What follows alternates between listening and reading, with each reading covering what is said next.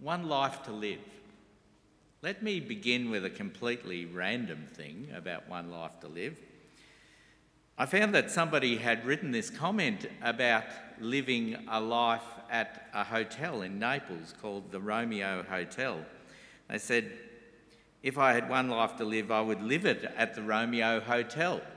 It says the Romeo Hotel, located in an up and one day to be coming area on the Naples harbour is a knockout facility. It's beautifully designed with comfort a first consideration and, and run with impeccable efficiency and graciousness. Learning of my husband's desire to do back exercises and his reluctance to do so in our gorgeous room due to hard floor surfaces, management had a thick, a large thick mat brought up. Maurizio, a very amiable and helpful desk person suggested a nearby restaurant that won our hearts and taste buds, so much so that we ate there two of our four times. If I had one life to live, I would live it at the Romeo Hotel. Some people would actually disagree as to whether we actually do have only one life to live. Gus Taylor, for instance, was 18 months old when he started to say he was his own grandfather. Young children can be confused about their own identity and those of, the, of their family members, but this was different. His grandfather had died a year before Gus was born, and the boy totally believed that they were the same person. When shown some family photographs, Gus identified Grandpa Augie when he was four years old. So Gus thought he was living out his life as his own grandfather. Reincarnation. That puts a whole new spin on a very old song by Ray Stevens, I'm my own grandpa. One life to live. How are we to live that life? One answer was Henry David Thoreau's, or it's found in Henry David Thoreau's book Walden, or sometimes entitled Life in the Woods, first published in 1854, and it details the two years, two months, and two days that Thoreau spent in a small cabin in the woods in Massachusetts, in northeastern United States. In fact, and what he wanted to do was learn, learn about life his cabin was actually only three kilometres from his own home. And for his new home in the woods and for what he thought was freedom, he spent only $28, 12 and a half cents, because obviously back then they had half cents as well. 12 and a half cents, 20, $28, 12 and a half cents, or about 863 US dollars in today's money. That's all he spent on constructing his cabin and living for two years, two months, and two days in the woods. This is what he said when he came out of that in his book. He says, I went to the woods because I wished to live deliberately, to front only the essential facts of life and see if I could not learn what it had to teach and not, when I came to die, discover that I had not lived. I did not to wish to live what was not life.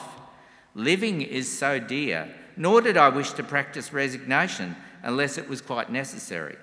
I wanted to live deep and suck out all the marrow of life, to live so sturdily and Spartan like as to put to rout all that was not life, to cut a broad swathe and shave close, to drive life into a corner and reduce it to its lowest norms. And you saw a picture of, of Thoreau. Maybe that was after he came out of the woods because he's looking rather thin and gaunt in the picture. Is that how you live your life since you only have one life to live? In a study of 50 people over the age of 95 years of age, they were asked what they would do differently if they could live their lives over again. And this is what they said they would risk more, they would reflect more, and they would do more things that would live on after they were dead.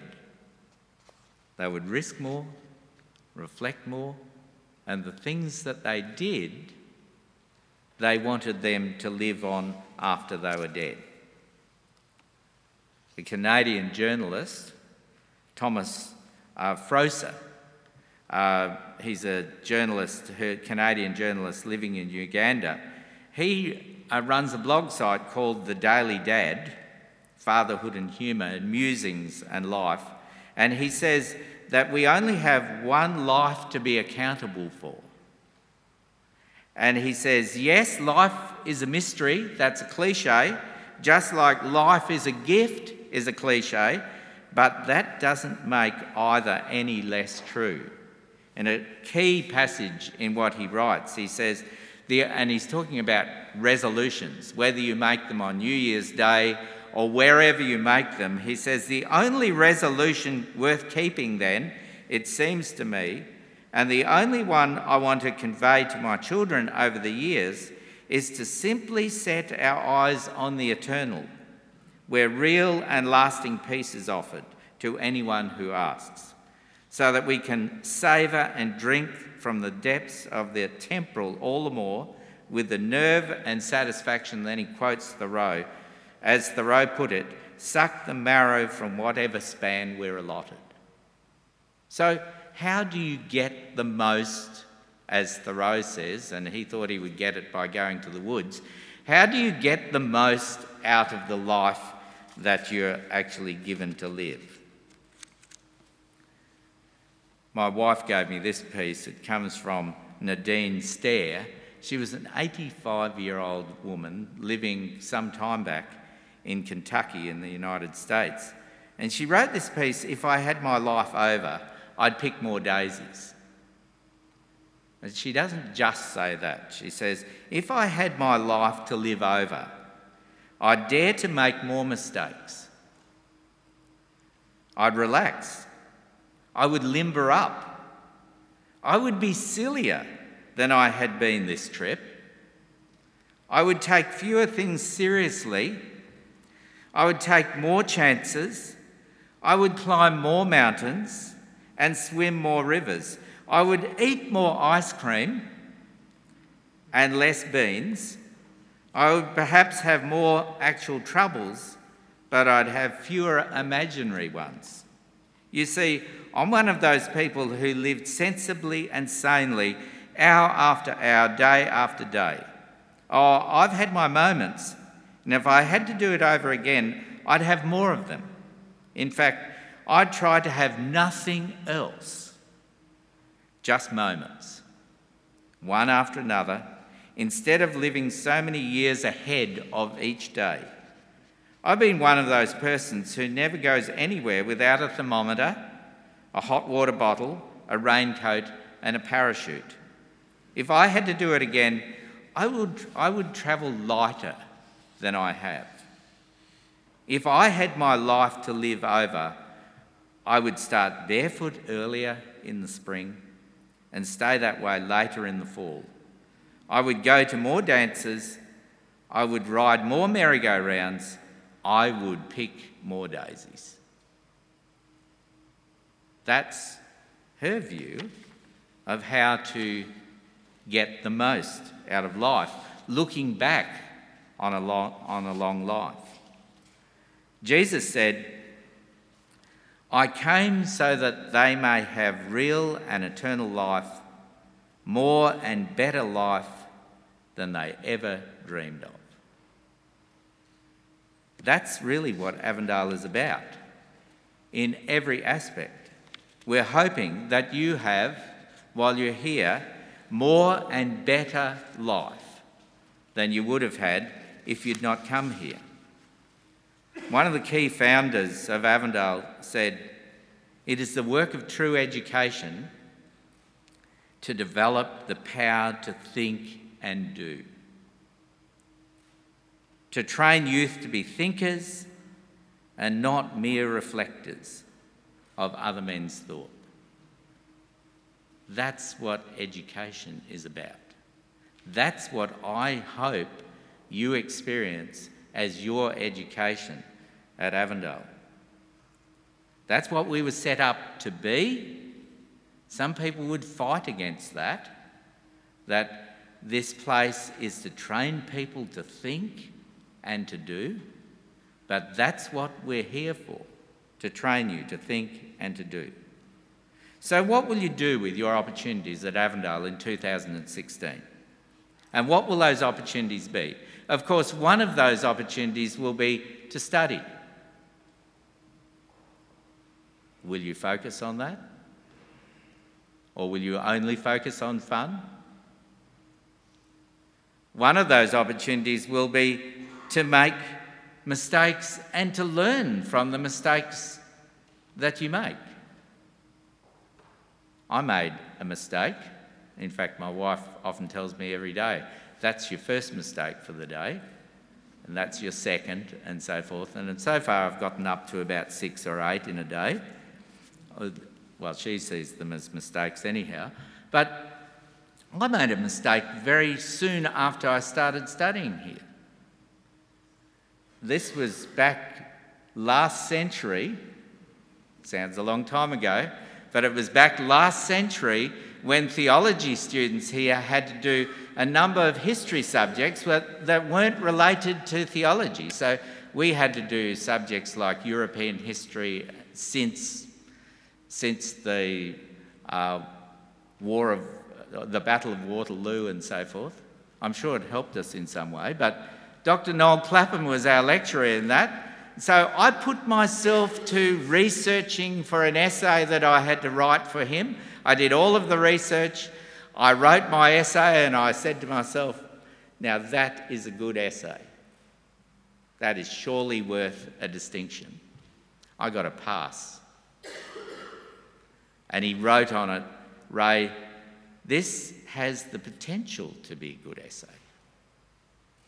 Don't you love that when your lecturers tell you that? He said, You've done all of the research, you've got all of the material there. This has the potential to be a good essay, but you've not actually come to any conclusions. You've just written it all out there without actually analysing the material that you've looked at. That was a mistake, which I said to myself, I will not make that mistake again. I will learn from that mistake. So, this place offers you safe place, a safe place to make mistakes and to learn from the mistakes that you make.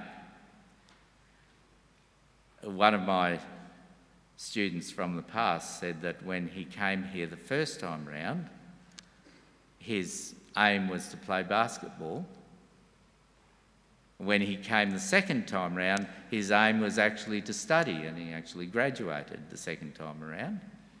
Uh, we wondered whether he actually had the capability to pass a course the first time.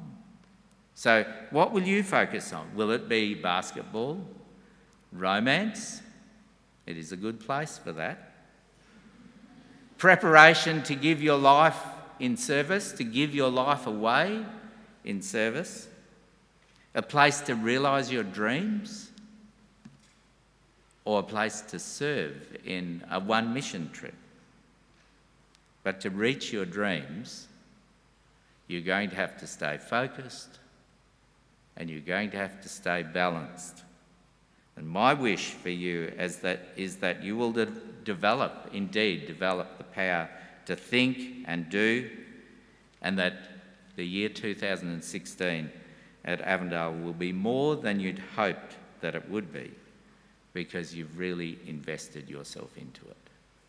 Blessings for 2016.